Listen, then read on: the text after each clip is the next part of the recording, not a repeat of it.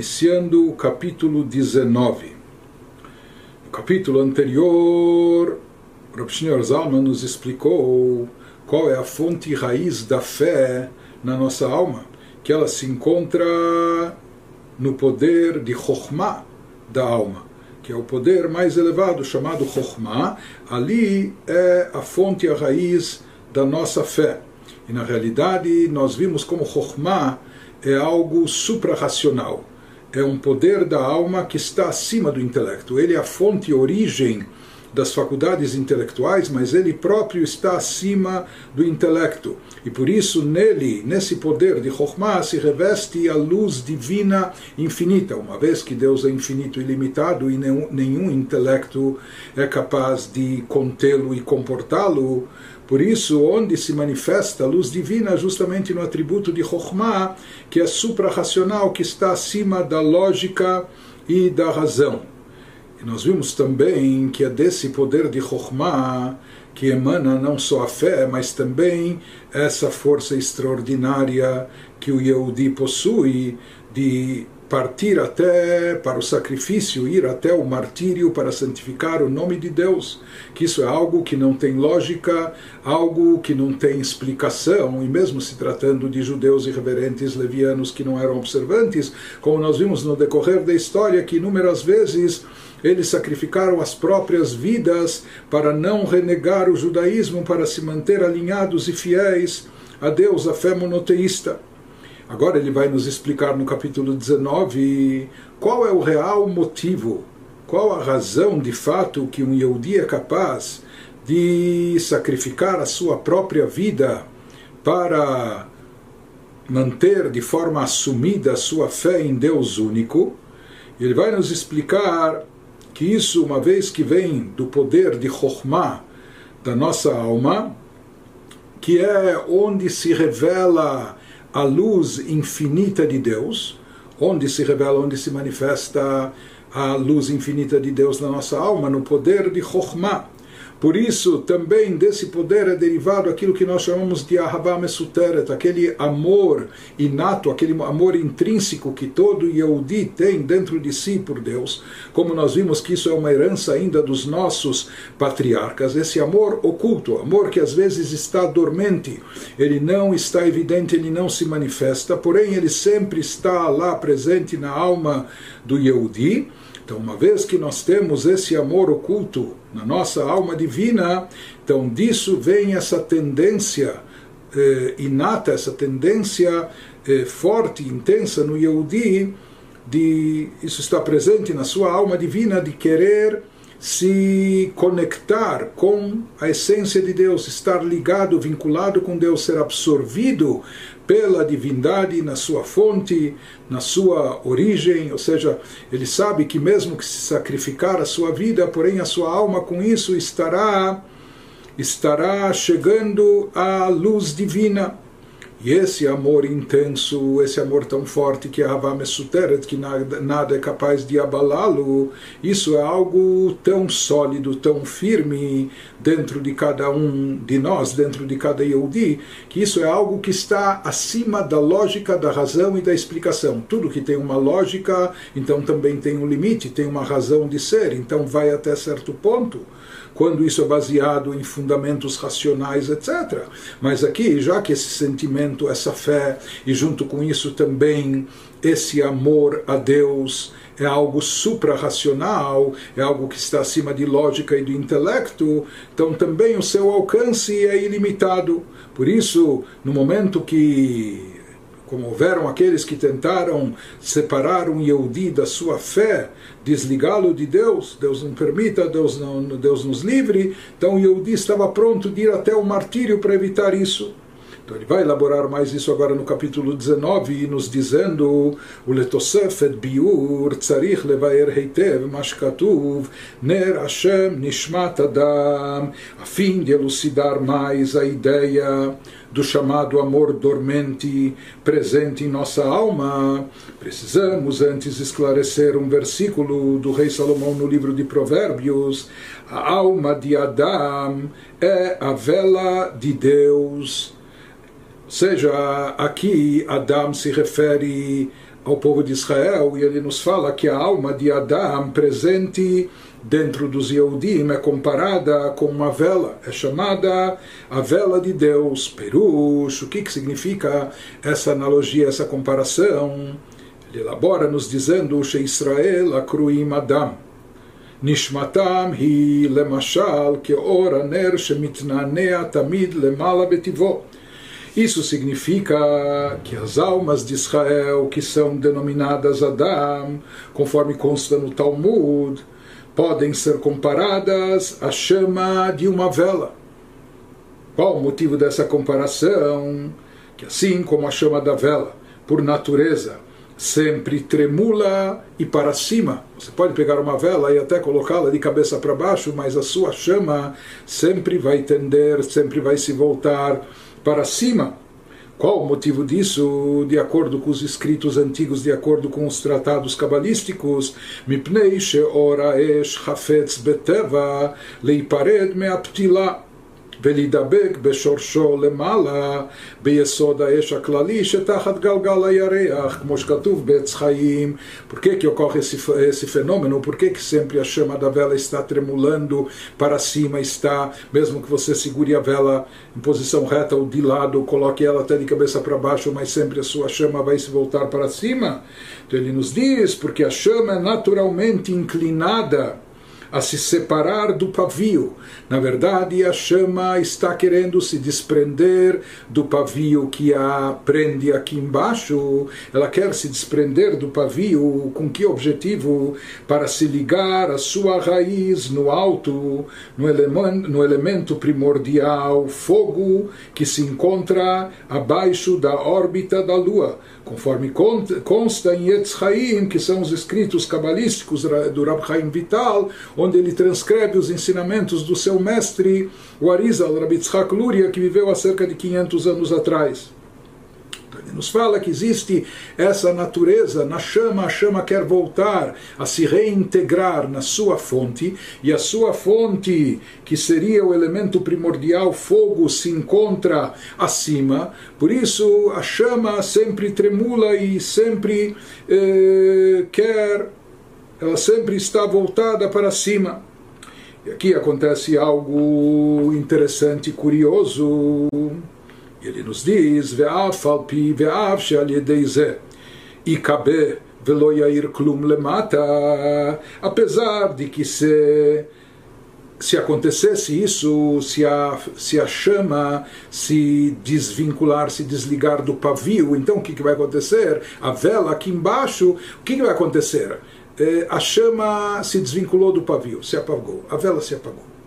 Para onde foi essa chama? Então, de acordo com o que ele nos diz aqui, na verdade essa chama não desapareceu, essa chama foi reabsorvida na sua fonte original, no elemento primordial fogo. Mas o que, que acontece aqui embaixo com a vela? A vela simplesmente se apaga, essa chama aqui embaixo se extinguiu. Então ele nos diz, apesar de que se se apartasse do pavio e se unisse à sua fonte, a chama seria extinta aqui embaixo da vela e cessaria completamente de brilhar aqui embaixo. E mesmo no alto, e não só, e não só que aqui embaixo a chama desapareceria do pavio da vela, mas tem, eh, também acima na sua fonte, sendo ela reabsorvida ou reintegrada no elemento primordial fogo. Então o que, que acontece? Como se você imaginasse se uma pessoa pegou um palito de fósforo aceso e jogou numa labareda de fogo, numa grande fogueira, depois você não pode, esse, essa chama original do palito de fósforo, ela perde a sua individualidade, ela perde a sua identidade. Aquela pequena chama acaba sendo absorvida, mesclada, eh, eh, ela fica integrada à grande chama da labareda, aquela grande fogueira, e ela já deixa de ser uma chama à parte, uma chama particular, aquela chama do fósforo. Mais ainda, quando essa chama que estava acesa aqui é reintegrada lá em cima, ou seja, não só que aqui em cima, é, aqui, desculpe, não só que aqui embaixo na vela ela se extingue, mas mesmo lá em cima sendo reabsorvida e reintegrada na sua fonte raiz, lá também ela perde a sua identidade.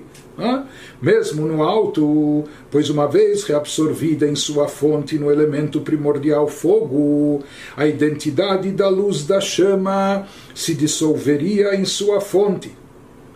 Apesar de tudo isso, ou seja, como se a gente dissesse, mesmo que a chama sabe que ela vai desaparecer, ela vai se desintegrar, ela vai perder a sua identidade, vai perder sua individualidade, entre aspas. Aqui ela vai se extinguir, o pavio vai se apagar, a vela vai estar apagada. Lá em cima, retornando à sua fonte, sendo reabsorvida, lá em cima também ela vai ser, vai ficar integrada dentro da fonte primordial que é o fogo e vai perder também a sua identidade. Mesmo assim, afal pequeno, bekach o chafetz betivó. Ainda assim, é isso que a chama, é isso que é isso que a chama naturalmente está inclinada a fazer. Que isso seria como esse auto sacrifício ou seja, ela vai se desintegrar, ela vai perder a sua identidade, vai perder a sua individualidade, mas é o que ela deseja, e isso se manifesta eh, nesse movimento dela, nessa tendência dela de sempre estar voltada para cima. Então ele nos diz, essa é a analogia da chama em relação à alma. Quando o versículo nos diz, Ner Nishmat Adam, que a vela de Deus, a alma de Adão é a vela de Deus, e comparando particularmente Neshamot Israel, as almas de Israel, com uma chama. Então, o que quer nos transmitir essa analogia, esse exemplo? Nos explica o Tani em seguida: Kach Nishmat Adam. וכן בחינת רוח ונפש, חפצה וחשקה בטבעה, להיפרד ולצאת מן הגוף ולהידבק בשורשה ומקורה בחינת חיי החיים ברוך הוא. Ele nos diz que esse mesmo fenômeno, essa mesma natureza ou inclinação ocorre com a alma em relação à nossa alma, da mesma forma a Neshama, que é o poder anímico mais elevado do indivíduo, a Neshama sempre tende a se elevar, ela quer se reintegrar à sua fonte e sua origem na divindade, e não só a Neshama, que é a parte mais elevada da nossa espiritualidade, mas também os níveis abaixo dela, bem como até os poderes anímicos mais baixos, que são chamados de Ruach e Nefesh, mesmo esses poderes mais baixos inferiores, eles também possuem essa natureza, eles também têm essa tendência, inclinação, ou seja, eles naturalmente desejam e almejam separar-se do corpo. Seja, eles sentem que estando aqui no corpo físico, no mundo terrestre, no habitat material, materialista, eles estão com isso apartados de espiritualidade, eles estão mais distantes da divindade. Por isso, o desejo da alma divina em todos os seus níveis, Nefesh Rohu Neshama, é separar-se do corpo e sair dele.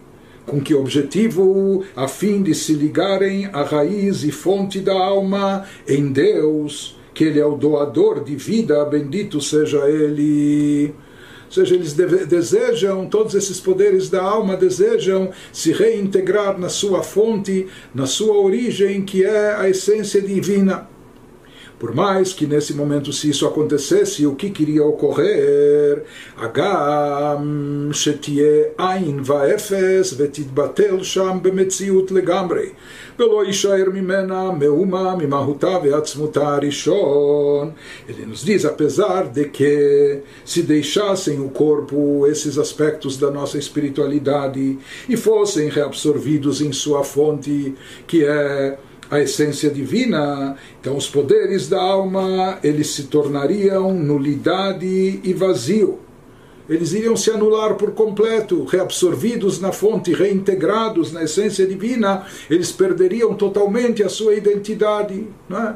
a individualidade daquela alma desapareceria, eles se tornariam completamente eh, anulados, na prática, nulidade e vazio diante da fonte e origem diante da essência de Deus, e a alma ali perderia completamente sua identidade e nada restaria de seu caráter e substância originais, assim que ela fosse absorvida em sua fonte.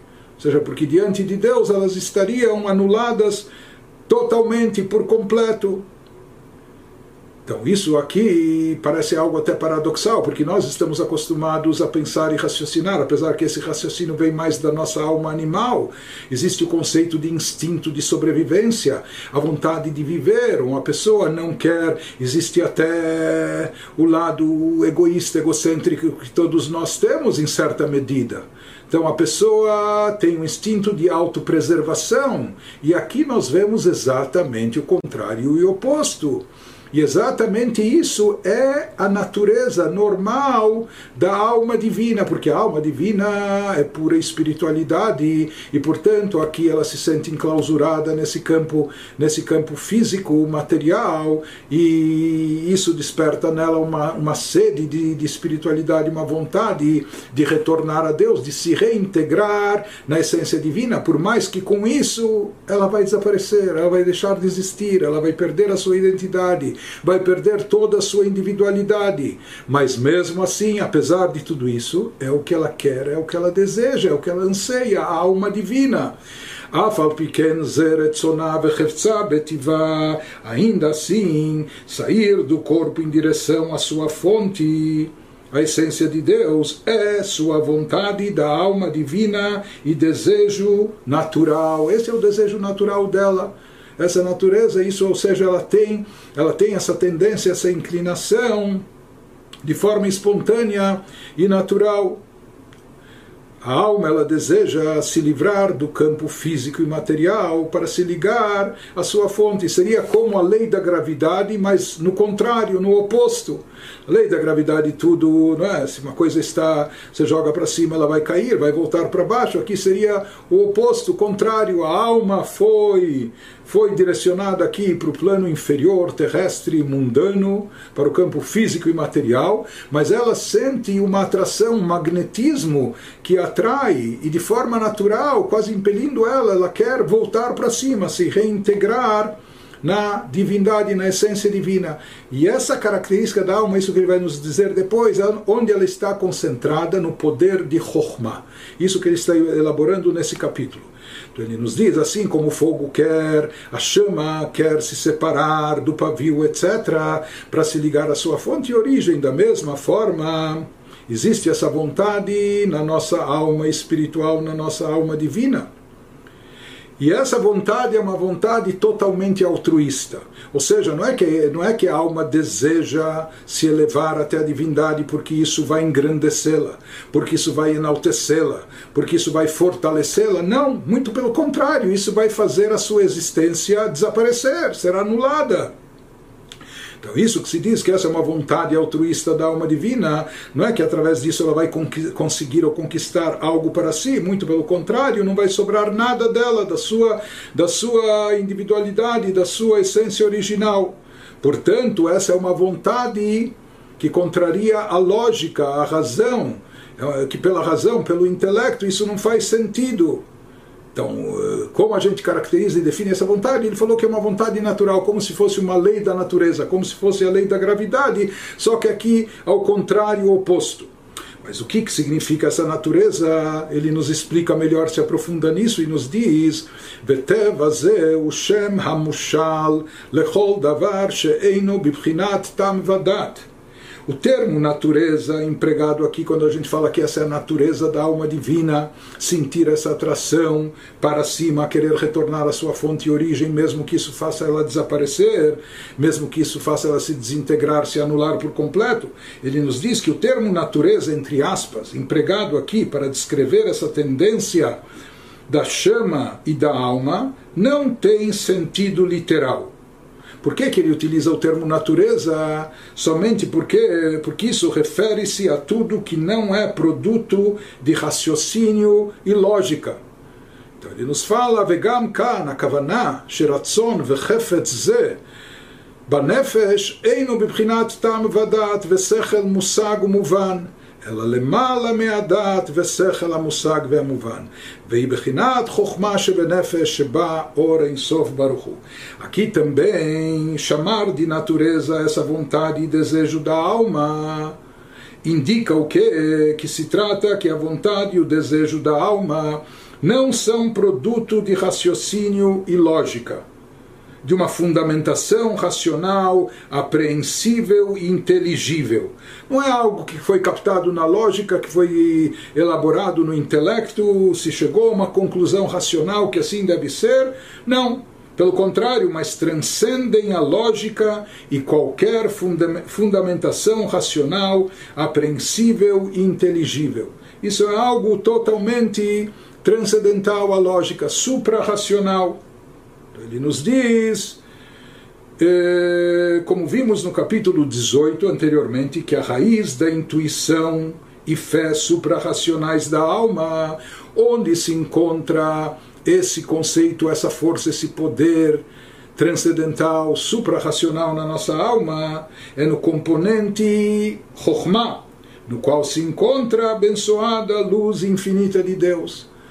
E exatamente por não ser racional e lógico, porque Deus não cabe na nossa lógica, Deus não é captado através do raciocínio.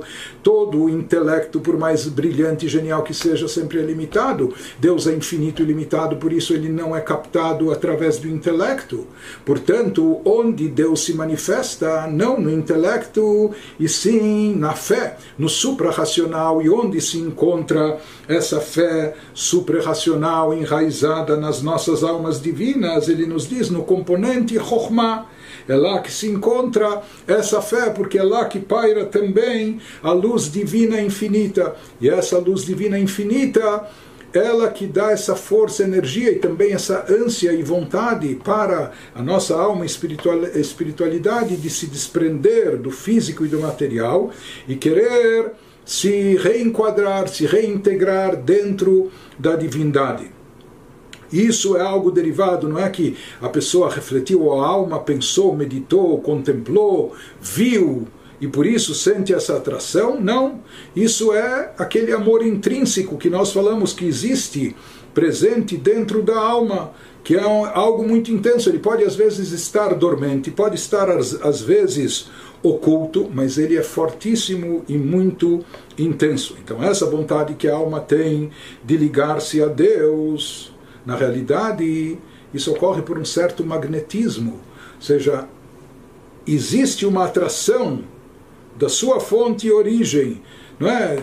Como algo de cima espiritual fazendo a alma querer se reintegrar, querer voltar e retornar. Ela sente essa atração.